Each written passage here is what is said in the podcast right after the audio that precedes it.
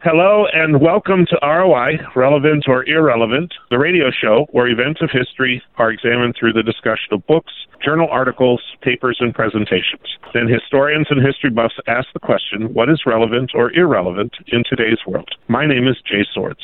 And my name is John Keeley. This is the podcast segment of our show that is not broadcast on station KALA. Our guest for the 359th show is Rick Sweet treasurer for the Clinton Symphony Association, who will be talking with us about the COVID 19 pandemic and its effects on the Clinton Symphony. Our history buff for today's show is Terry Toppler. Terry, you have a question, please. Yes. Hello, Rick. You mentioned that this Hi, is Terry. the 66. Hi, this is the 66th year uh, season for uh, the Clinton Symphony. You mentioned about there are four classical performances, one chamber, and one pop. I went on your website and I noticed some wonderful titles that you had for this last season, such as From the Countryside, Musical Friendships, Holidays with the Symphony, and so on. Is this something that you do every year? Do you create, or do you create different themes for your performances? The music selection and uh, theme selection is what uh, our maestro, music director, and conductor Brian Dollinger does each year. He's actually working right now on the 21 22 season. That's how far in advance he, he uh, plans the music. And that is uh, his vision, his, uh, his inspiration. So uh, credit goes to Brian for doing that. But he does that every year. There's a theme that he, he picks for every year. Thank you. Um, Rick, along those lines, I think our our listeners sometimes think that this um, this music is is just sitting around out there, and you just uh, you pick a, a, a you pick a tune and you know you hand everybody out the music. There are some costs involved in having enough sheet music for 45 to 55 uh, individuals. Um, so, can you talk a little bit about that? And then I also believe that that Brian conducts more than one symphony orchestra, and I'm thinking of one in particular that that uh, that our listeners might find it interesting that a person who's conducting in Clinton is also doing.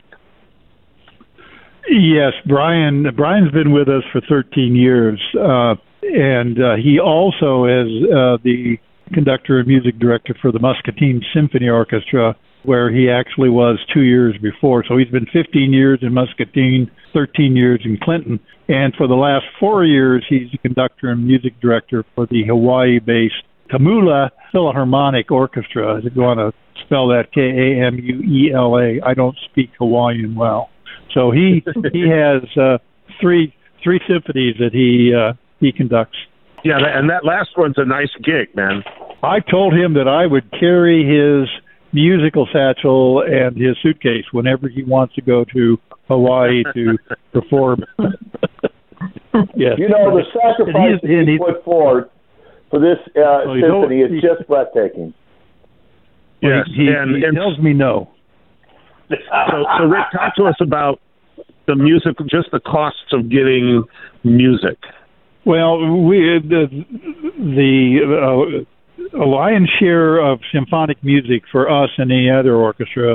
Uh, there's a lot of it that's in the public domain that that you you can get free, and what you're looking at is is copying uh, expense. But that music that is not in the public domain, like we played uh, a piece, symphonic piece, Appalachian Spring, uh, uh, last year, and just to uh, to get the music was a thousand dollars just for uh, the symphonic package.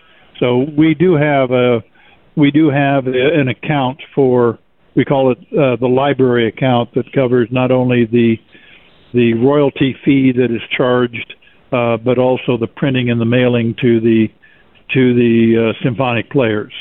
But it that can uh, rack up uh, costs very quickly, particularly the newer newer pieces. And I say newer pieces that those that have been uh, are still uh, covered by copyright. Okay. Um, question. Um, my wife is from Mason City, and that's a town that's a little larger than Clinton, or about the same size. And there, their community is very much tied into the high school for, as you were kind of alluding earlier, that a lot of the young talent that goes to Mason City uh, likes to perform and be part of the community. Uh, with Clinton's the, its symphony, I'm sure it has a very close tie with the high school. Um, are Yes. you are people concerned that this kind of and this is a divide that we have not seen in this nation for like a hundred years? Uh, do you see that maybe some uh, ties might be severed because of situations? I mean, I hate to say it from a school perspective. Uh, there, there's a possibility that you're losing uh, musical students for nearly uh, half a semester and that are going to go off and graduate and go on and do other things. Is there concern for the symphony with that? Not really, because we have a, a, a close association with the uh, the musical directors at uh, Clinton High School, Morrison High School, and Sterling High School, uh, and uh, traditionally uh, they've been uh, very loyal to offer up uh, talented uh, high school musicians that we uh, actually Bob Whipple as the executive director in consultation with Brian Dollinger incorporate into uh, into the ensemble. There are some pieces that uh, a high school, even a talented high school uh, student, would have difficulty playing. But but Brian, Brian and Bob try to incorporate as many high school students uh, as as they can into the uh, the the core body. Okay, thank you. Gary, you have another question. Yes. Rick, can you talk a little bit about the locations as to where the symphony performs? I've noticed sometimes they use churches, sometimes they use schools. Can you talk a little Yes. bit about that, please? Uh, the two Clinton Symphony uh, performances are done in the Vernon Cook Theater at Clinton High School, um, and the um, uh, Sterling uh, concert is in uh, at the Sterling High School, and it's just a glorious uh, auditorium. It's it's a they just remodeled it about five years ago, and it's uh, literally acoustically perfect. And then Morrison High School also has an excellent uh, uh, auditorium in their high school that is also acoustically uh, wonderful. So Brian is pretty sensitive. He he likes he wants the audience to hear the full range of the symphony. So we have uh, we're lucky that the three high schools that we perform in um, have uh, excellent auditoriums, particularly acoustically uh, rated. The one uh, uh, concert we do, the chamber concert, is at the Lutheran Church in uh, Clinton, and again, the acoustics in that church uh, are is is marvelous. Okay. Hey, Rick. Um, one thing we haven't talked about yet, as as this ripple effect goes out, um, and I'm just thinking about the concerts that I've been to for the Clinton Symphony. Um, you often have vocal musicians as well as instrumental musicians, and Yes. those folks have a tendency to be to get kind of lost in the shuffle somewhere because they rarely have a particular place to call their own. They tend to bounce around a little bit more. They play in with other folks rather than having an entity of themselves. I'm thinking of Noah Singers, for example, is probably Yes. the most famous around. Um, so, what do you think that the effect of this is for those folks who have also lost their venues? They've lost the places um, Yes. that that they used to play. Um, what kinds of things do you think are going on for them? We uh, uh, uh, use frequently use uh, Clinton group called River Corps, uh, River Choir, which uh, is uh, uh, made up of, of local adults and and students. Uh, we usually incorporate them, and we try at least one concert a year to to bring them in. They all are suffering from the same unknowns that that we are, um, and you know they're uh, they are not practicing. They are basically uh, maintaining social distance and all that. But but uh, again, that's a for the I'm ex- I, I'm familiar with Clinton's um, uh, local choir, community choir, and uh, they, like the Clinton Symphony, have an intensely loyal core of of performers. So I think if if this does not go on too long, I I think uh, uh, they will they will bode well. They will be able to recover and and come back. Okay, John, this is probably our last question, so fire away. Okay, so what do you sit there and think will be the best situation for not just this symphony, but others? And I know that's kind of a very unfair question because we don't know how long this is going on, but you got to be somewhat optimistic because uh, that's what's going to keep your funding going and keeping interest in this wonderful institution.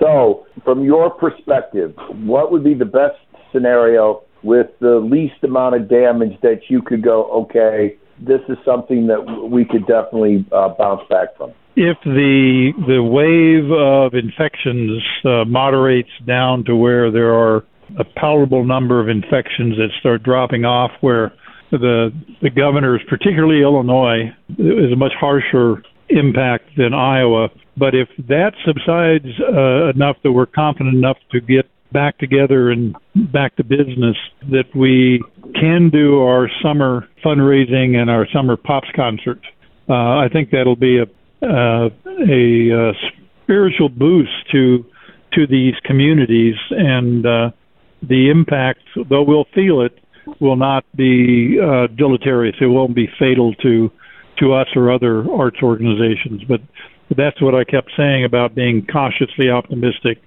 Uh, I'm watching the numbers like everybody else is, and and uh, this too shall pass. We hope.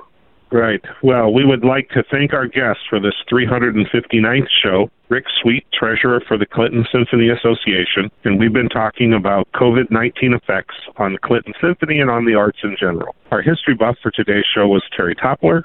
You can listen to ROI as it is being broadcast on Friday nights on KALA HD2, 88.5 FM and 106.1 FM in the Quad City region at 9:30 p.m. You can also listen to the show as it's being broadcast on tunein.com. Put KALA HD2 in the search box and look for ROI. Many of our previously recorded shows can be heard at SoundCloud.com.